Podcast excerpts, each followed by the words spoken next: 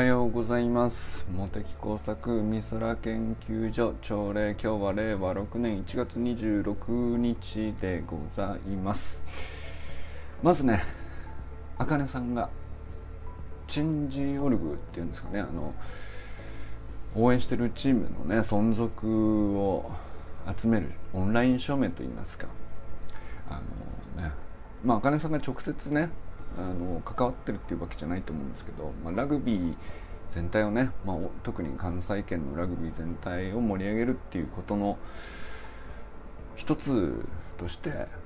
まあいいチームがせっかくあって盛り上がっていてだけどどうやらうまくいかない要素も、まあ、何かしらありますよ。で、まあ、存続のための応援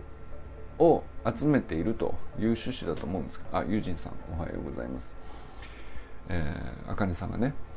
あのオンライン署名でこのチームの存続の、まあ、応援の声を集めているということなので、まあ、よかったらね皆さんもぜひ、えー、応援してあげてください。あのまあよくある話といえばそうなのかもしれないですけど、まあ、じゃあどういう時にあのオンライン署名を僕がしてるかなっていうか、まあ、そんないつでも必ずしてるとかっていう 何でもかんでも全部オンラインオンラインだからね。まあ3クリックでできるっちゃできるんですけどあのじゃあだから何でもかんでもやってるかっていうとそうでもないんですけどまあ自分がそれなりにちゃんと関わってる人でその人が押すならっていうね。まそういう基準っていうか別にね線引きはっきりしないとやっちゃいけないわけでもないし何でも言っちゃいいんですけど僕の中ではなんかそんな感じに結果的になってますね。まああのー、僕はそのねあかねさんが推してるチームの、まあ、詳しい事情はよくわからないですよ。まあ、一般的にあの存続が今ね生まれているという概要はねもちろん書いてあってじゃあそれをあのー、絶対存続してくれと僕自身が強く望んでいるのかっていうと、まあのその文脈は本当はないはずなんだけどうーんだけどこれはあかねさんが言うならしようっていうのはね一つの僕の中でのラインなんでしょうね。まあ、だからあのもしね他の案件というか案件っていうんですかねあのここ応援してんだよとよかったら応援してくんないかなっていうやつってまあなんていうか何のコストもかかんないんでねお互いこうなんていうかうん頼みやすい関係になるっていうこと自体が人間関係のこう一つのパーツというかそういうとこあると思うんですよね。うん、いやなんかそのなんとなく乗らないんだったら別にそれでいいと思うんですけど、うん、まああのコストでもないしデメリットはないんでね。で、まあ、じゃあかといってその明確な僕にメリットがあるかっていうとそうじゃない時であってもうんなんかあの応援できる自分ではありたいかなと。できるだけ。ただまああのいや本当できるだけいろんなことが応援できる器の大きな人間にはなりたいんだけどあの何でもかんでも全部 やってたらキャッパーが溢れちゃうっていうのもさ現実としてある時にどこで線引くかっていう話なんですけど、うん、まあなんていうか自分が応援してる人が応援してるっていうまあこう2段階2層ぐらいまでだったらあの終えるかな。まあなんかそんな感じですかね。まあでもなんかあの存続するか否かみたいなギリギリのところっていうのを、まあ、結果ねどうなるかわからないんですけど僕の1票ぐらいでねそんなに大きくあの存続するにしてもしないにしても大きく変わることではないかもしれないですけど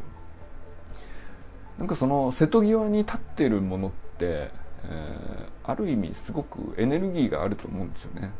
なんかそのエネルギーがあるところにこう立ち会いたいみたいなのはちょっと欲求としてあるのかもしれないですね。まあでもなんかあのせっかくなんでねあのよかったら皆さんぜひ一度ページだけでも見ていただければなと。まあそうすると結局あれなんですよ。あのまあ署名してもしなくてもどっちにしてもですねあのあこういう趣旨でこういう状況なのかって一回読むだけで茜さんのことが知れるっていうことでもあるのかな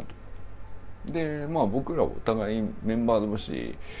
あのあこういう文脈でこういうことに興味があってこういうこと頑張ってるのかみたいなのを知れた方が自分自身の研究を掘り下げる糧にはなると思うんですよね。まあなんかこの一応ね建前上海空研究所ではこう誰もが何かの研究者なんで何か気になることとか執着しちゃうこととかこだわっちゃうこととかつい掘り下げちゃうとかつい考えちゃうみたいなことをあのちょっとずつ共有してまあ少しでも掘り下げられて深まったら楽しいじゃんと、まあ、そういう趣旨なんですけど、まあ、一人でだけでも悶々としていても研究は研究だと思うんだけど、まあ、ちょっとそれ分かり合えるともう一段掘り下がるよねっていう、まあ、そこがあの僕は価値だなと個人的には感じているよと、まあ、それをね何て言うかあの閉じた空間の中で共有してるっていう趣旨かなと、まあ、1年半やってきてやっぱりそういうところに落ち着いてくるんですけど、まあ、その何ていうかあのその目線で言っても何ていうか例えば応援しているそのメンバーの誰かが何か応援している対象についてなんでそんな風に応援したのかとかどういうものを応援しているのかとかちょっと知るっていうのは結構いい材料なんですよね。自分の研究テーマとかこだわりを掘り下げるに多分そういううん、メリットってことにしておきましょうか。はい。ということでね、まあ、よかったらあのオンライン証明のサイトね覗いてみてください。はい。そして奈くんのねスタイフがあのー、ちゃんとねあの遅れずに更新されております。あかねさんが応援しているのを応援したくなったモテ作そうある。なんかあれだよね。大きな株じゃないですけどおじいさんがおばあさんを引っ張っておばあさんを猫が引っ張ってみたいな。なんかあの順番よく覚えてないけどさ。だんだんだんだんなんかその引っ張っている人をさらに引っ張ってみたいな。最後に抜けるのか抜けないのかみたいなさ。あの感じなんだよね。でそう。であれってさいやいつまでやんのかなっていう話なんですよね。その猫が犬連れてきてとかさ。あの何匹もまあだから無限にいけるわけよあの物語は。ネバーエンディングストーリーなんですよ。はっきり言って。最後抜けなければいいんですよはっきり言って。抜けなければずっと誰々が誰々を連れてきてさ誰々を引っ張ってみたいなさ。もう何途中からあのあんまり多くなってくると途中から何をしているのか何のためにやっているのか分かんなくなってくるっていうね。でもそうならないギリギリの例えばねあの絵本のあの中に絵が収まる程度だったらあの最終的に何の目的でああの株を引き抜くためにみんな頑張ってて一番最後に自分がいるんだなみたいなのは見えるじゃないですか。まあその範囲までなら多分ね いいんじゃないか抜けなきゃいけないっていう考えがしてさいや別にそそういう考えを提示したかったわけじゃないですけどその抜けなきゃ永遠にいっちゃうじゃん。そうすると最後の方の人は何をしてるのかよく分からなくなっちゃうっていうあの可能性あるんだけどあのあの絵本の枠内に収まってる人数ぐらいだったらあのね連鎖してつながっても僕ありかなっていうね。あの友達の友達のどこまでが友達なのかというね。友達の友達のってまあそれ人類皆兄弟みたいなこと言いますけどそこまで認識できないのよというね。その遠すぎると。いやその祖先の血はとか DNA は全部こうねあの世界中の人混じり合ってるんですよとかさ。あの まあホモ・サピエンスじゃないですか究極みたいなこと言われても。ちょっと遠すぎて分かんないみたいなあの 言っても、ね、第一神党目の兄弟ですら価値観違うっていうこともまあまあ忙しい話なんだけどあのそこまで遠くまで広げちゃうとあの何がハッピーか分かんなくなっちゃうからっていうね。そこの線引きみんなどうしてんですか？分かるっていうね話なんですけどあの抜けなきゃいいって話かっていうとまあ要するにね俯瞰してみたらあの抜けない株を人類全体としてはねあの永遠に引っ張り続けてるというねあのことかもしれないよね。俺ら何してんのかなというねあの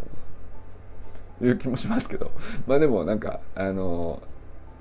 人間の脳みそのキャパに許されたあのどこまでが友達と認識できて仲間と思えて大事なあの応援してるんだったら応援するようなつながりってどこまでいけるのかっていうねまああの友達の友達ぐらいかなっていうね、まあ、そういう話かな。でも友達もねあのフェイスブック友達で言ったらさあのなんていうか本当はほとんど交流してないんだけどつながってるとかっていうのもいるじゃないですか。まあ、それがあのオンラインサロンのメンバーっていうので一応ねちょっと近いんだよっていうくくりがつくよねっていう、まあ、そういうことだと思うんだよね。でそういうあの明確に僕たち近いですよねお互いねって思える関係ってあのいたずらに増やしちゃうと結局最終的に薄くなっちゃうからあのどっかしらであのここは濃くしようみたいなあの、まあ、ちょっとしたアクションが必要なんだと思うんですよね。あのうん、友達の中でも俺たちはちょっと近いよなと思えるようなアクションの一つなのかなだから応援もそうだし、えー、応援あなたが応援してるものを俺も好きになるよっていうなんかそこってあのまあ必要なアクションなんですよね。あのということにしましょうか。あの大きな株の話をしたかったわけじゃないですけど。抜けなきゃいいっていう考え。を面白いな。それはそれで面白いですね。別なストーリー作っちゃったっていうね。はい。えー、そうそう。で修くんのスタイフの話なんですけど。そう。修くんの今日のスタイフ昨日のスタイフかな？あのー、電車の待ち時間でパッと撮ったっていう話だけどあの、薮田投手まあ元ねロッテだっけ？ロッテの抑えのあ抑えだっけ？いや先発だっけ？先発だったか。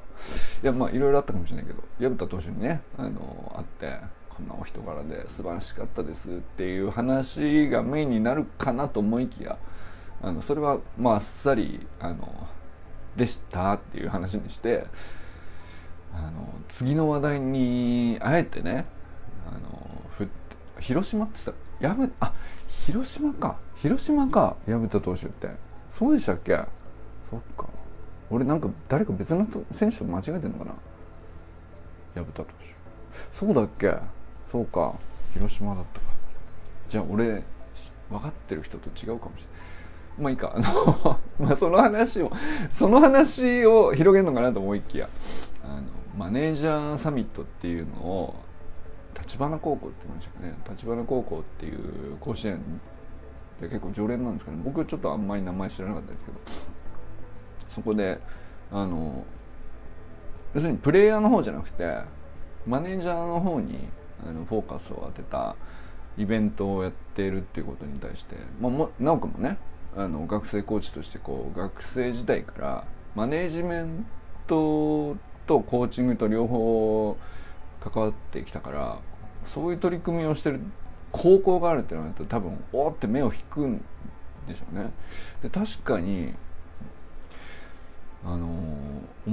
ねあのスタイフでもいろいろ話してましたけど面白い取り組みだなと思いつつ僕が思ったのはですねまあマネージャーってさ管理者ってことじゃないですか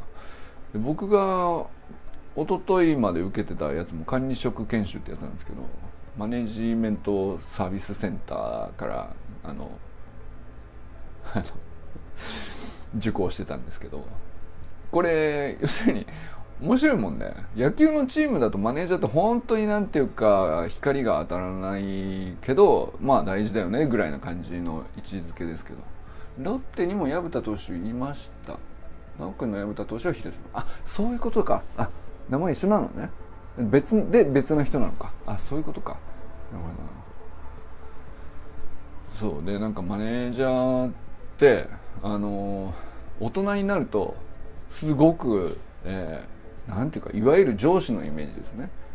昇進して偉くなるとマネージャーになるっていう感じじゃないですか。でも野球部だとあのまあプレイヤーでエースピッチャー4番打者にまず光が当たってその次に、えーまあ、この選手は特に光るものがあるみたいな話だけこうずっと話題に上がってってマネージャーってたまに特集とかあるかもしれないけどなかなか光が当たらないポジションだと思うんですけどただあのまあねあの模試ドラみたいにさあのたまに本がヒットするとかって特集的なところあるけど本来の意味に立ち返るとね相当奥深いはずだよねっていう話だと思うんですよね。でなんかそうそう修くんの話聞いてても思ったんですけど本当はマネージャーっていうポジションなんですよね。でそのポジションにはあのポジションに求められるまあスキルがあってでそのスキルはあのトレーニングによって磨くことが可能ででそれがあの高ければ高いだけあの必ずしもこう噛み合うかどうかもまた別問題でみたいなそのチームだからね。そうでもなんかそういうふうに見たことなかったなそういえばなと、うん、でそのなんていうかスキルの高さを競い合うような競技でもないけどマネージャーっていうポジションの場合ね。だけど、まあ、例えばピッチャーだったらコントロールを良くするためにトレーニングしてるとかキャッチャーだったらキャッチングにしてもブロックにしてもショートだったらねキャッチからスローイングまでを速くするとかなんかいろいろポジションごとに能力あ必要な能力あるよねと。バッティングだったら何番打者だったらこういう役割求められるよねとかっていうのと同じようにマネージャーにはマネージャーっていうポジションの求められる能力があるはずなんだけどそういえばあんまり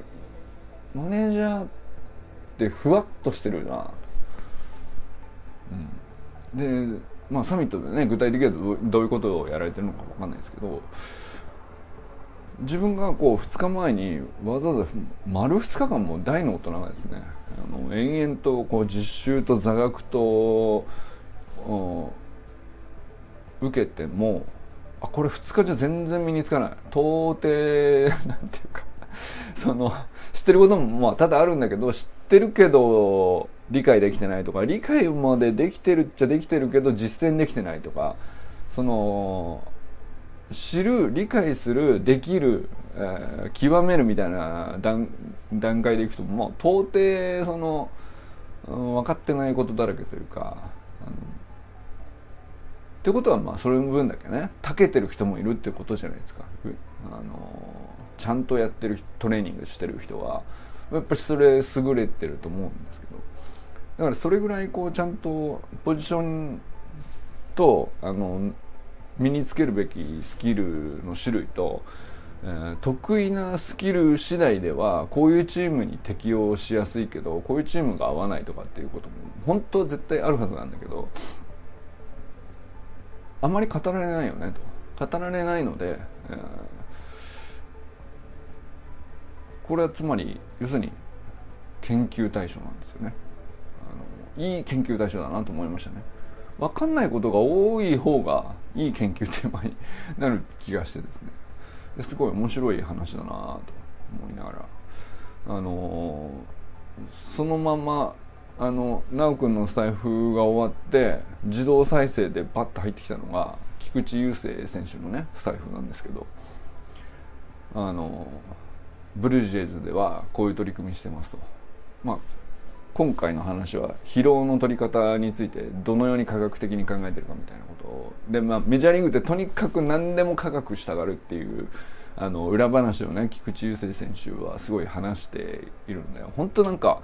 あの ミソラ研究所のいい教科書だなっていう放送だと思うんですけどぜひねフォローしてほしいんですけど。でなんかまあそのその回の放送は疲労についての考察だったんですけどあのあって思ったのは 全然別なところで、まあ、あの当然ねよくある話としてこう投球数を管理するとかってまあピッチャーだからさあのあるじゃないですか。でその時にあの、まあ、背中に計測器のようなバンドのようなものをあの常時つけてとかあの肘にあのなんかその計測器のようなものをつけてあの負担を数値化したりとか投げた回数を数値化したりとかあの漏らさず自動的にカウントしてっていうことをブルージェイズでもやってますよっていうことを話しているんですよ。もうそれはなんか話題のメインではなくて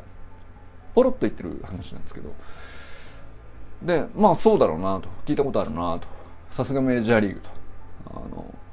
まあ、そういう機会で何でもかんでも全部数値化してあの記録取ってると。いう話なんですけどだけどあの意外とっていうかまあそうだろうなと思ったことなんですけど、まあ、それってまあいわゆる科学的にアプローチするためのあの土台として、まあ、最初の一時記録を取りましょうっていうことにこだわってますよと。科学的アプローチのお作法の第一段階として記録を取るということをやってるよっていう話なんだけどその記録を取る時にあの実はその記録にうーん積み重ねることによってどのような関係が出てくるとかどのような知見が出てくるとか現段階では全く分かっていないと。あのとって何の意味があるのかよく分からない その給水制限とかさあの球数管理とか言うけど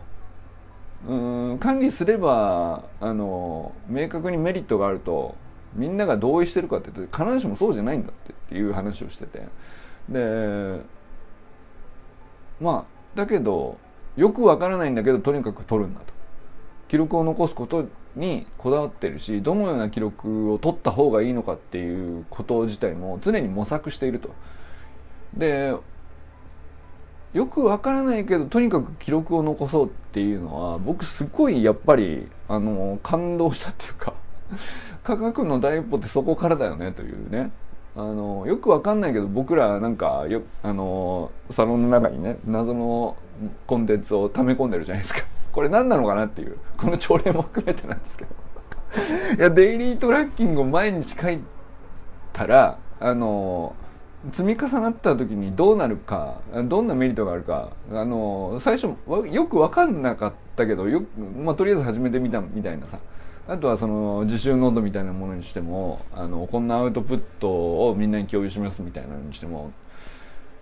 なんていうかそれがどう役に立つとかどういう意味があるとか、えー、ねふわっとしたまんまの状態であの共有されてるものって結構あると思うんですよね。でも結果的にまとまってきて数が溜まってくるとやっぱこれこういう文脈ではすごい役に立つねとかって後から見えてくるみたいなそういう話って結構ねこのサロンの中でもあると思うんですけど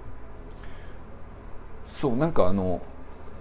やっぱりそれが僕最初からねあのよくわからないけどとにかくみんな記録を残したら集めて取っておこうと。で後でいつでも取り出せるようにしようとかそのしかも全然違う種類のデータと全然違う種類の記録と全然違う種類の主観的な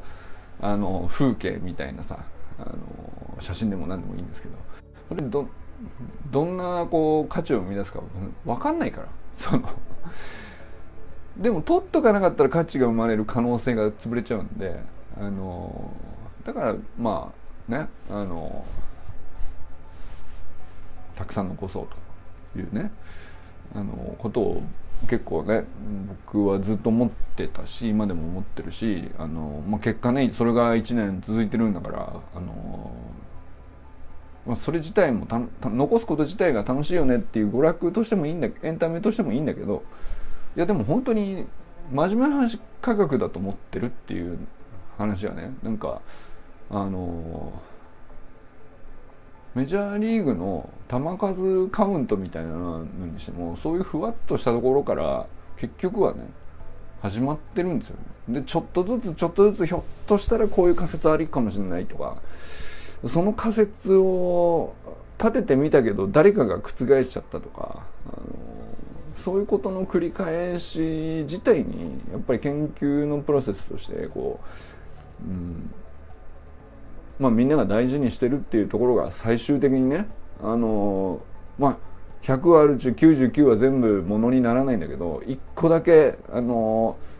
なんかすごいセオリーがある時あのみんなを救うみたいなとある条件の時だけ発動するとかそのぐらいの話だと思うんだけど。でもそういうためにだから99は全部無駄じゃなくて取っといてよかったねと。そこじゃなかったっていうことをさあの証明してるわけなんでだからなんかそのなんていうかあの記録に対してとか仮説に対しての態度っていうかすごい科学的だなとも思うし、あの謙虚だなと思いましたね。なんかね。あのいやほんぜひ菊池雄星選手のスタイフ聞いてほしいんですけど。菊池雄星選手自身も謙虚な話し方なんでけんもうその選手としても素晴らしいんですけどそのブルージェイズっていう球団としてもなんかまあ MLB 全体としてもそうなのかもしれないけど自分たちはまだ何も分かってなくて結論は出ていないんだけどあの分かっていないからこそ試すっていうその謙虚さっていうかでもそこにかなりのなんていうかコストをかけてるんですよね。まあ時間も人もさあの交渉とかもさあの決断とか、えー、眺めるだけでもコスト疲れちゃうことだったりさあのもちろん機器を使おうと思ったらその機械自体にもコストがかかるでしょうしでそれを担当する人だとかなんだとかって言ったらもうまあその積み上げられるコストたるや莫大なものがあってあの必ずしも全部見返りを提供してこうしかるべき賃金とか報酬だけで成立してるかっていうと僕ねそのそうじゃないんじゃないかな。なんかみんながそれぞれ謙虚で科学的態度を共有していればあの取り組めるんですけどうんそれがなかったらいくらお金あってもいくら人がいてもできないことをやってるチームが結局強いんじゃないかなみたいなことをねなんか感じたりしましたからね。で俺なんかそのそれこそね、まあ、ちょっと奈くんの話でもそうですけどマネージャーってあのそういうポジションなんじゃないかなというねそういうポジションっていうのはすごく、うん、よくわからないけどやった方がいいかもしれないっていうことに対して科学的態度と記録を残すとか、まあ、スコアつけるとかもそうですけどあの観察して記録を残して観察をして記録を残して仮説がひょっとしてある時生まれるかもしれないから仮説があったら言語化して。で言語化された仮説を試すか試さないかみたいなことを提案したりあの調整したり交渉したりみたいな、まあ、そういう話だと思うんだよね。それってめちゃくちゃ技術のいることであのだからあそこにはエースマネージャーがいるっていうことがちゃんと調べたらいる気がするんですよね。あの敏腕マネージャーとかねあの会社とかだとね敏腕マネージャーみたいな言い方しますけど高校の野球のチームで敏腕マネージャーって言わないじゃん。あのエースマネージャーあの人はすごいみたいな。でも本当はあるはずなんだよねっていうね。なんかそんなことでこうすっごいこううん、管理職すげえなってちょっとね。あの今管理職が僕の中で熱いんでしょうね。研修受けた直後だから。そんな感じのこと思ったりしましたね。